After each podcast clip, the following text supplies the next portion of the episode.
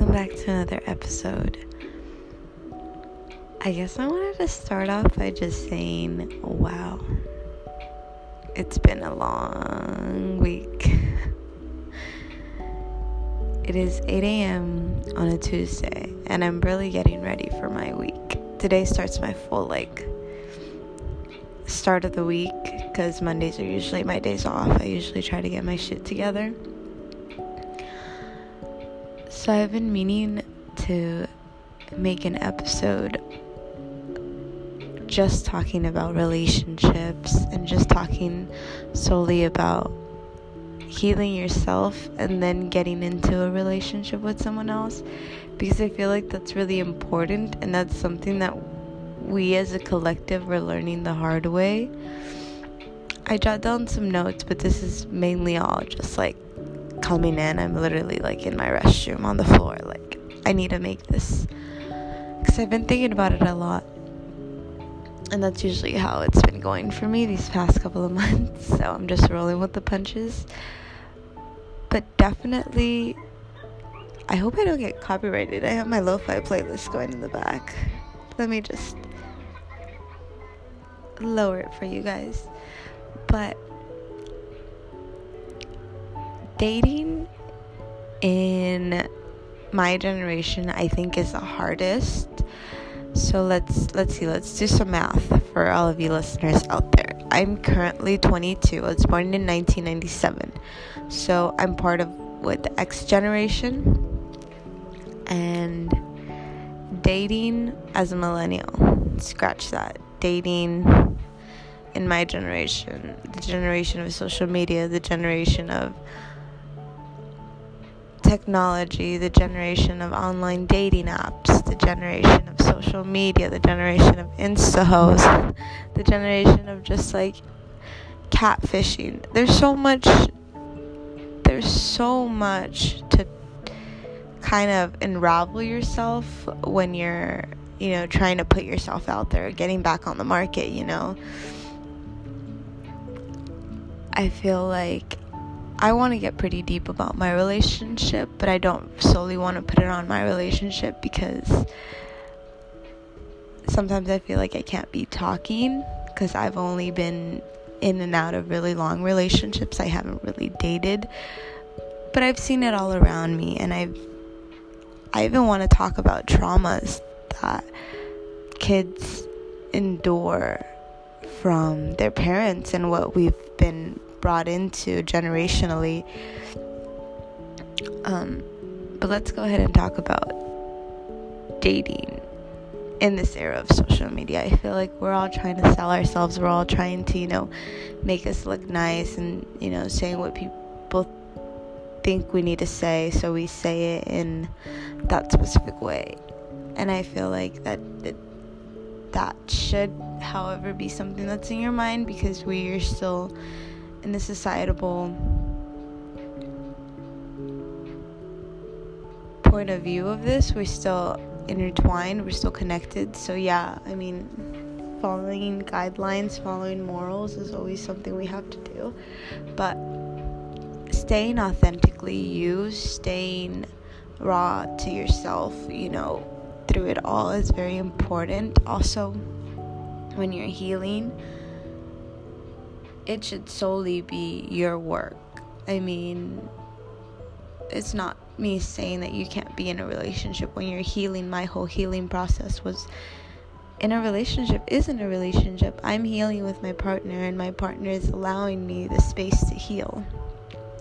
But it's never usually easy when you have someone around you and all these layers are just coming down right before your eyes. You're fully seeing what's real and what's not. And it's very important to hang on to the aspects that you love about people. I think through the through this whole awakening, love is very important. I feel like unconditional love is something you can't you can't overlook. I feel like greed, lust will always try to take over because it's it's ruled by darkness it's ruled by you know like it's it's just ruled by by you wanting to be the best. And that's not how it goes.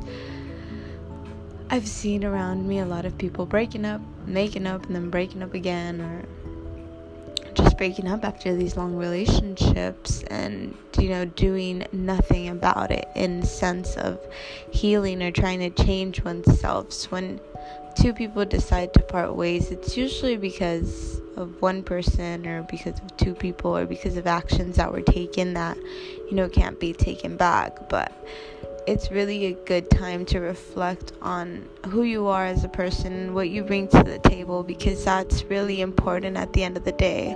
Obviously, women look for someone who they can grow with, who they can, you know, bear children with, and men look for someone who can just accompany them with, within their lives and, you know, evolve with them and grow with them. And it's really understanding yourself so well to be so sure of the person that's next to you. Communication is so important at the end of the day. You're healing.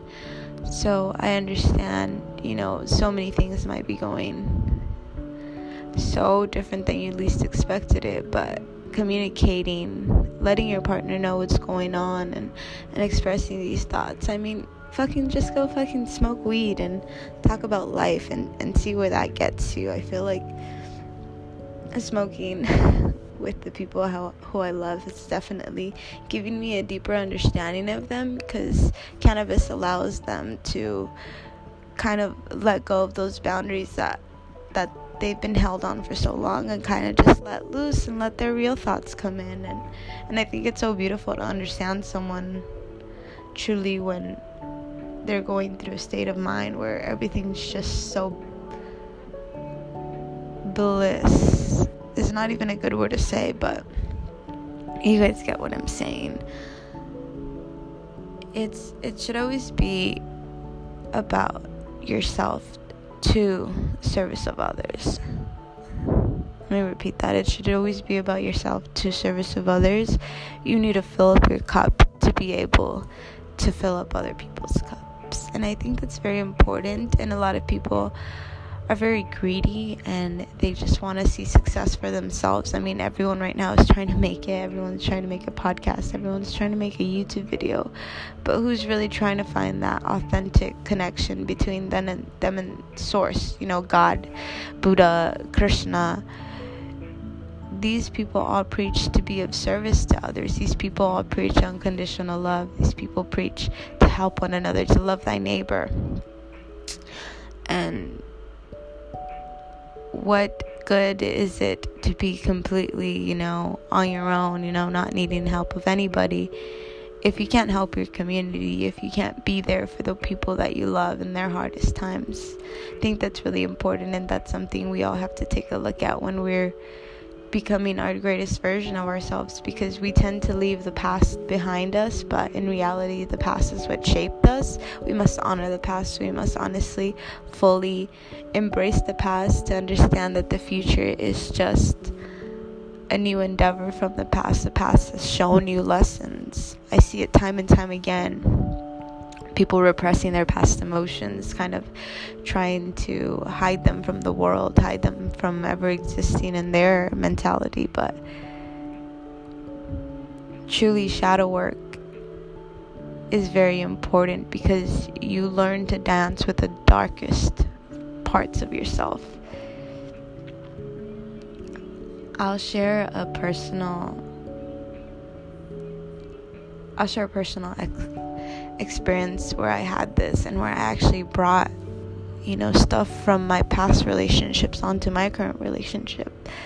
I've been with my best friend for five years. We've been, you know, dating on this soul journey together. And during the beginning of the relationship, I was a very jealous person. I was very, um, I didn't trust very easily. I had a lot of walls built up, but that's because of the past. I had a very un untrusting partner, you know. I I was I've always been very intuitive, so I understand when people lie to me. I understand, you know, the difference in their tone, the difference in the way that they look at me, the difference in just the energy they bring.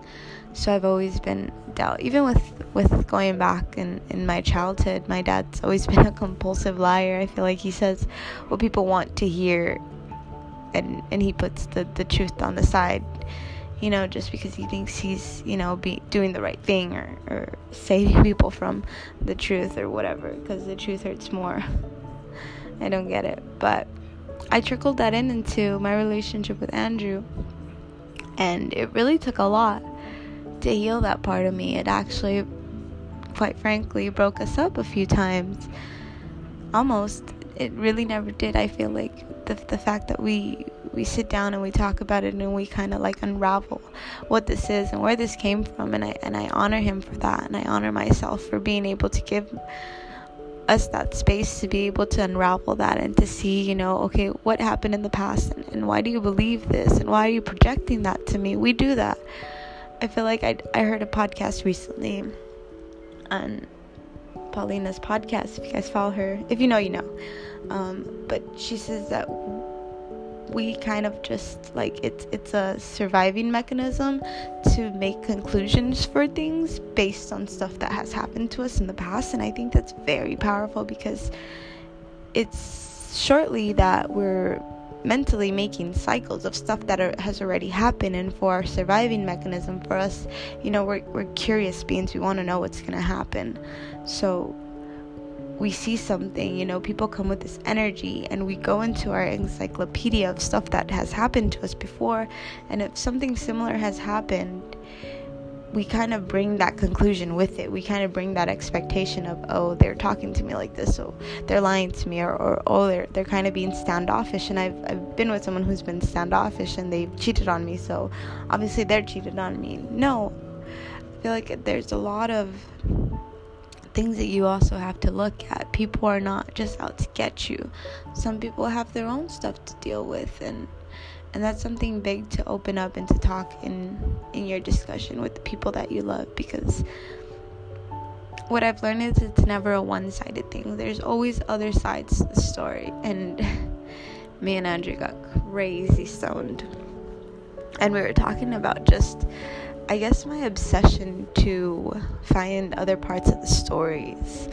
I'm I'm a Taurus and my moon is in Venus, so I feel like I have the perfect balance of stubbornness slash looking into everything. So I, by default, like looking at other parts of the stories. I'm a good debater, so I always try to see the other person's point of view and try to see where they're coming from to see how I can come counterattack that. I know I'm horrible, but it's really helped me understand that there's not only one point of view, there's always two point of views exact especially if there's you know more than one person involved. There's mostly always how the other person sees it and i think it's very important to try to you know step inside someone else's shoes when you're going through a hard time when you're arguing with someone. Also you don't always have to win. I noticed since I'm a really good debater, I've learned to just accept accept that they are where they are in life and, and if they, you know, already stop you there and, and, and you know you have a good argument behind but they're just not listening or they just don't want to listen to that, it's okay. Just send love anyways. And you know, not to say, you know, you're right and put yourself on a pedestal and just like see them less as you.